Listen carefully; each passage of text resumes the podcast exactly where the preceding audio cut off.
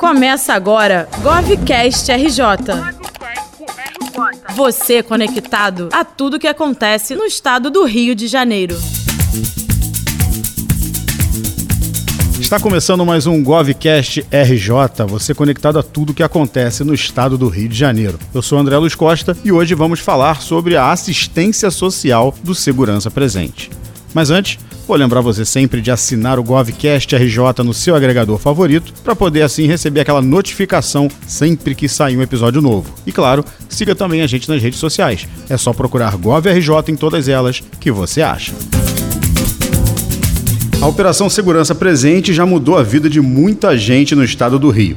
O projeto começou em 2014 na Lapa, na capital, e depois foi se ampliando. E o mais interessante é que, além de reduzir os índices de criminalidade, o projeto ainda ajuda pessoas que estão em situação de rua, encontra desaparecidos e leva dignidade a milhares de fluminenses. A Assistência Social do Segurança Presente já promoveu campanha de doação de sangue, campanha do agasalho com arrecadação de mais de 7 mil peças, doações de brinquedos, alimentos, acesso à documentação básica e auxílio emergencial. Também teve retorno à terra natal e reinserção familiar.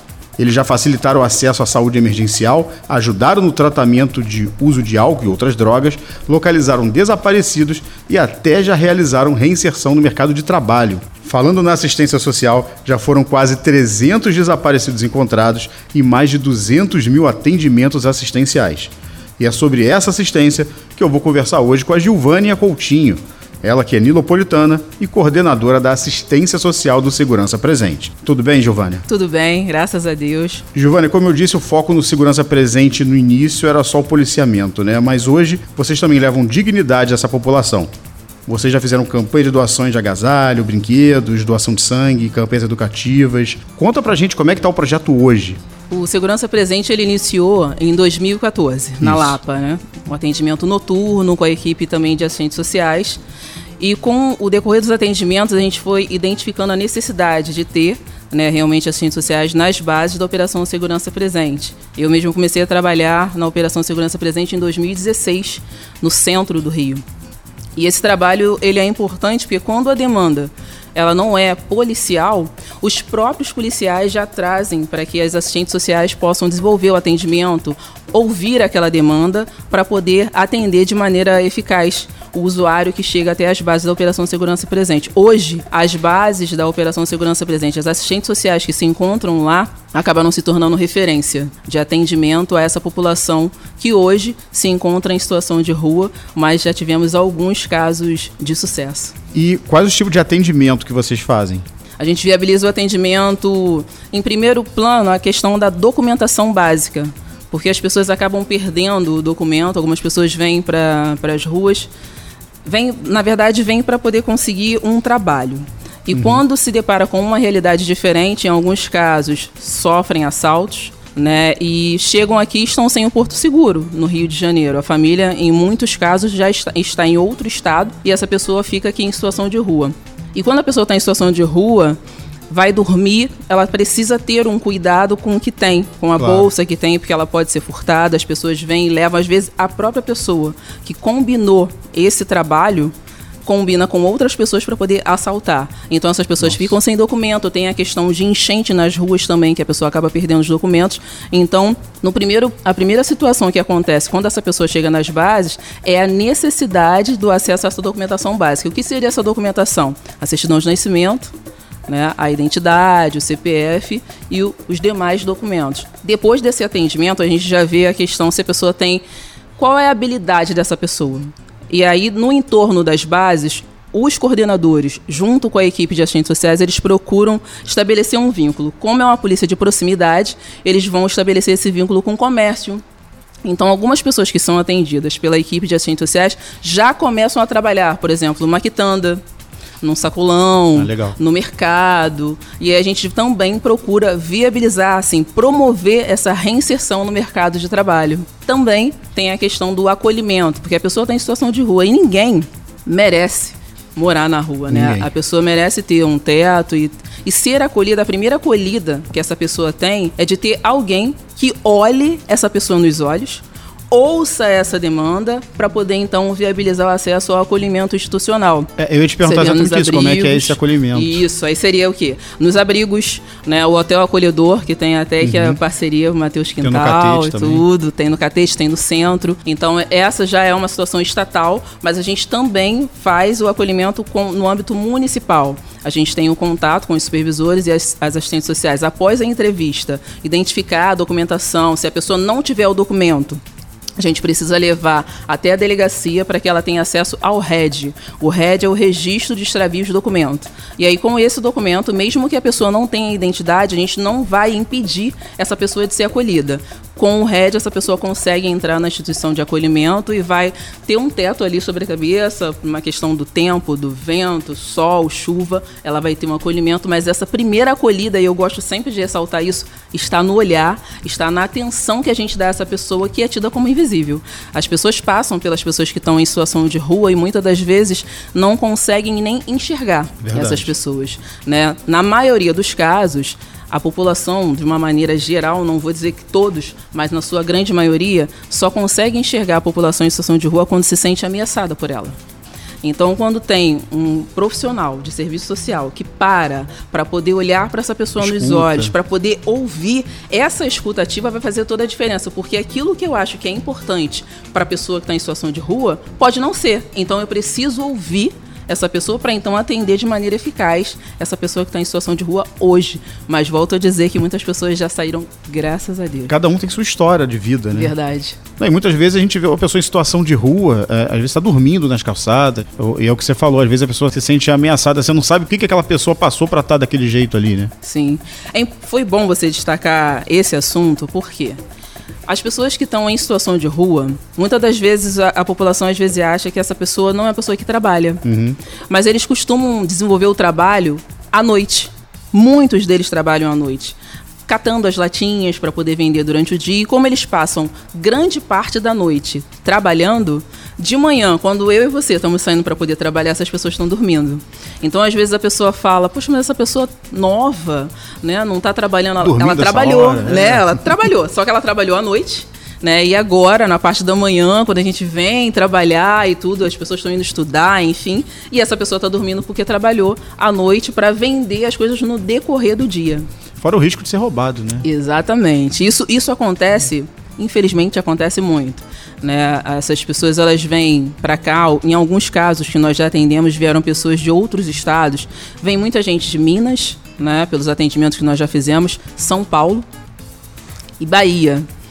Vem um quantitativo grande de pessoas desses lugares. Eles vêm com a esperança de trabalhar. Em alguns casos, já vêm com uma falsa promessa de emprego aqui. Porque eles têm a ideia de que, por ser uma metrópole, de que a pessoa vai conseguir um trabalho rápido. Eles têm essa ideia de que o número de empregos que tem, não, eu vou conseguir, eu vou trabalhar e vou manter a minha família que ficou no outro estado. E quando eu estiver numa situação melhor, mais equilibrada, eu trago minha família para cá. E quando chega aqui e se depara com uma situação diferente, golpe, né?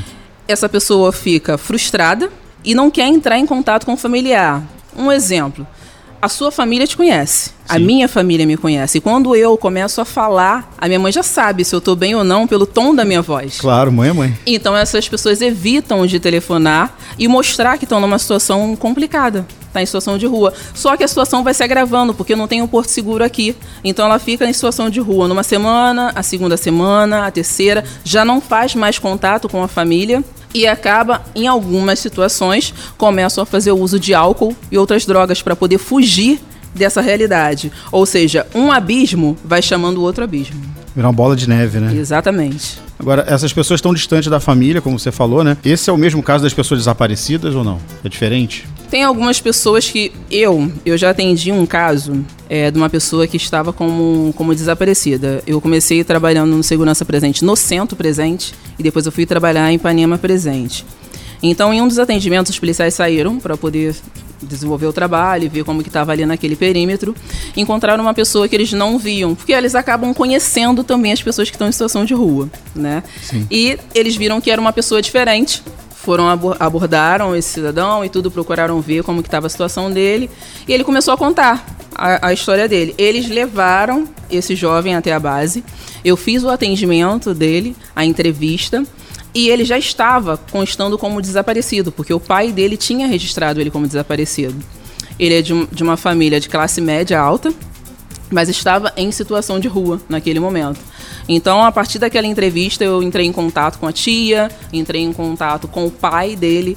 O pai dele veio de Paraty para poder encontrar esse filho, né? Então, nós passamos um dia inteiro com ele na base, e aí disponibilizando almoço, água, enfim, tudo que era necessário para ele, dando total atenção. E assim, a equipe de policiais e dos agentes civis são fantásticos nisso, porque é uma parceria muito grande nesse trabalho.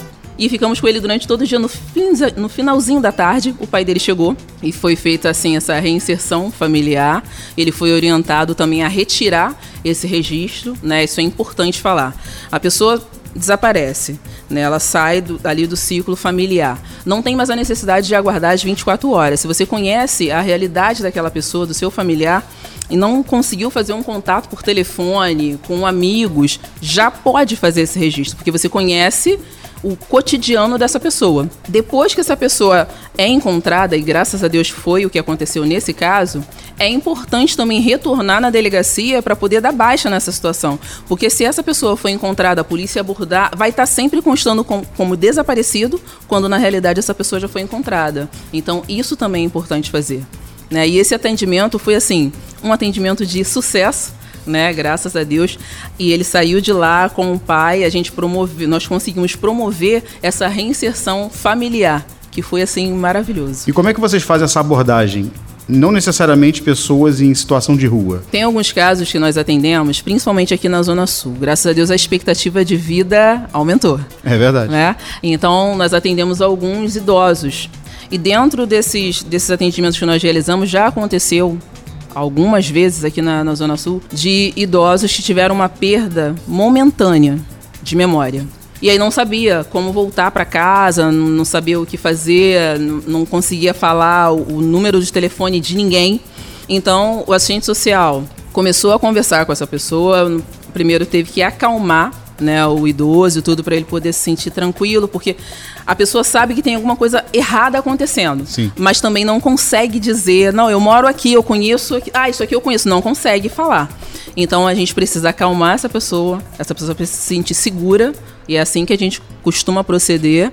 Vai conversando, esquece de ficar fazendo um monte de perguntas. Vai só conversando, deixa só a pessoa falar. Até que a gente chega num ponto de saber aonde que essa pessoa mora, ou de algum conhecido, ou de algum comércio. Já houve caso a gente chegar próximo do comércio onde a pessoa mora, vai fulano de tal, e aí reencontra essa pessoa, aí o idoso já fica mais tranquilo. Então nós já tivemos alguns casos assim, e que a família fica muito grata, né? Acho que cada um que estiver ouvindo e que tem um idoso em casa, se acontecer isso, vai ficar imensamente grato, né? Da pessoa ter se perdido ali foi uma perda momentânea de memória, mas que essa pessoa pode parar em diversos lugares. Em alguns casos veio parar aqui numa das bases da Operação Segurança Presente, e graças a Deus teve esse reencontro com a família. E aí nós orientamos da pessoa colocar o número de um familiar, ou colocar atrás do celular também o número de alguém, ou de ter sempre aquela última descarga de alguém que a gente possa entrar em contato. Se a pessoa não anda com o celular, de ter um número. E sim, tem alguns idosos que andam com a pulseira também de identificação. Exatamente, porque aí vai facilitar isso e evitar esse transtorno, porque é um trauma até, claro, para essa pessoa idosa, assim como acontece com crianças também que estão aí na rua, não estão em situação de rua, mas agora esse período de calor, vem muitos adolescentes para as ruas, e eles precisam ter algum contato, porque como os adolescentes hoje já foram criados tendo celular, não são do meu tempo, eu gravo alguns números de celular, alguns números de telefone, mas as pessoas que são mais novas não têm mais o hábito de gravar o número, porque está tudo no celular, e se perder o celular, o que acontece? Já era. Então é importante ter algo anotado para que a gente consiga realmente falar. E eu estou falando isso porque isso aconteceu com os vizinhos meus. Nossa. Semana passada, eles foram à praia, adolescentes, e se perderam, deixaram aquela coisa de você ir na água e pedir para alguém ficar olhando. Sim. Só que conforme a gente vai saindo, entrando na água, você vai chegando pro lado, né? Eles acharam que a pessoa pegou, não sei se realmente pegou, mas também a gente vai andando pro lado, às vezes se perde para poder voltar, sim, no local, normal, naquela faixa de areia onde a gente estava. E eles ficaram 2 dias fora de casa por conta disso. Então, é importante realmente ter isso, se eles tivessem em mente o número de telefone, pelo menos um, já teriam feito contato e conseguiriam voltar para casa com muito mais rapidez. Agora, Giovana, para terminar, vou querer que você conte uma dessas histórias aí de reencontro. Você deve ter várias aí, né? Tenho sim. Tem um rapaz que eu vou falar assim do que eu atendi e também tem dos que a minha equipe já atendeu. Né? Teve um rapaz que ele veio para cá, ele era da Paraíba, né? E veio pro Rio para poder trabalhar. Né? E chegando aqui, a situação foi diferente, ele sofreu até violência, realmente, se juntaram, um bando se juntou e agrediu esse rapaz. Então, quando ele chegou lá na base, na Praça 15, na época, ele chegou lá machucado, sem documento e não sabia o que fazer. Os policiais, eles perceberam, ele tem aquela inocência da pessoa que não está na rua, porque quem está na rua precisa prestar atenção em tudo e tem que saber se esquivar de algumas situações. Ele é aquela pessoa que a gente olhava e via que ele realmente tinha pouco tempo que estava em situação de rua. E começamos a conversar com ele, viabilizei a questão do acolhimento para ele, porque era necessário, enquanto a gente via a documentação. Primeiro viabilizamos o acesso à documentação básica. Ele teve acesso à documentação. Depois que a gente promoveu isso, eu entrei em contato com a família. É importante falar isso. Todas as vezes que a gente promove essa reinserção familiar, todas as vezes que a gente faz o conhecido de volta ao lar, a gente primeiro entrevista a pessoa, a equipe técnica, a equipe de assistentes sociais entrevista essa pessoa, vai conversar, vai saber, conhecer um pouco da história de vida dessa pessoa. É importante que não seja uma coisa mecânica, mas que a gente realmente consiga ouvir aquela pessoa e fazer uso da empatia naquele momento. Porque se não houver empatia, vai ser mecânico. Vai ser algo muito mecânico e não vai ter o devido valor. A gente não vai estar dando o devido valor àquela história que está sendo contada. Então a gente começa a conversar com essa pessoa, ouvir a história de vida dela, saber o que trouxe essa pessoa para cá. Após essa entrevista, a gente vai entrar em contato com a família. Por quê? Eu não posso atender a pessoa aqui, essa pessoa está em situação de rua aqui. Eu não sei se essa pessoa tem familiar no outro estado, simplesmente colocar essa pessoa dentro de um ônibus e fazer com que essa pessoa volte para a terra sem saber se tem um familiar lá. Sim, tá certo. Então, nós fazemos o contato, fiz o contato com a família desse rapaz. A esposa, a mãe já estavam assim desesperadas, não tinham feito registro de desaparecimento. Ele não estava fazendo contato por conta dessa situação que aconteceu aqui, como ele foi roubado, ele veio para cá para trabalhar. Roubaram tudo, ele ficou em situação de rua, não queria, ele se negou a fazer o contato com a família. A partir desse atendimento, ele topou, falou no telefone, a mãe chorou a beça porque ouviu a voz do filho, isso, né? E imaginador. Aí, conversando, ela disse: minha filha, eu quero que ele volte, mas eu não tenho condições de pagar a passagem dele. Uhum. Então, nós, com a nossa parceria, né, nós temos uma rede parceira, nós temos Vidas Invisíveis, Recomeçar, que estão trabalhando conosco, e às vezes os próprios policiais, assistentes sociais se cotizam também para promover isso. Então, acionei a rede parceira, e a partir dessa situação, desse atendimento que nós fizemos e do contato com o familiar, foi promovida essa reinserção familiar. Ele voltou para casa e de casa mandou foto pra gente, né? Me mandou foto, mostrei pros policiais, enfim, porque uma parte os policiais pagaram dessa passagem e a outra parte a nossa rede parceira pagou. Então foi uma junção ali, porque as pessoas viram essa necessidade. E ele ficou muito feliz, a mãe gravou e tudo, um áudio agradecendo a gente por ter promovido, né, esse retorno para a terra natal e consequentemente uma reinserção familiar. Então o trabalho que nós fizemos de uma pessoa, eu atendi uma pessoa, mas esse atendimento que eu, junto com os policiais, fizemos, impactou toda uma família. Então, com acabou certeza, fazendo a diferença na vida de outras pessoas. E isso aí não tem preço. Com certeza. Gilvânia Coutinho, muito obrigado pela participação aqui no GovCast RJ. Eu que agradeço muito, obrigada. É isso, com essa bela história, nós terminamos o episódio de hoje. Aproveito também para deixar a dica. Nós temos um episódio no feed com o capitão Hugo Koch. Ele fala sobre a parte do policiamento da Operação Segurança Presente. Apesar dos dois estarem no mesmo programa, o conteúdo é bem diferente. Vale a pena dar uma ouvida. Eu vou ficando por aqui. Até o próximo programa.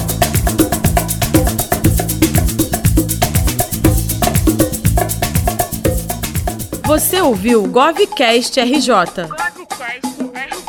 Realização Governo do Estado do Rio de Janeiro.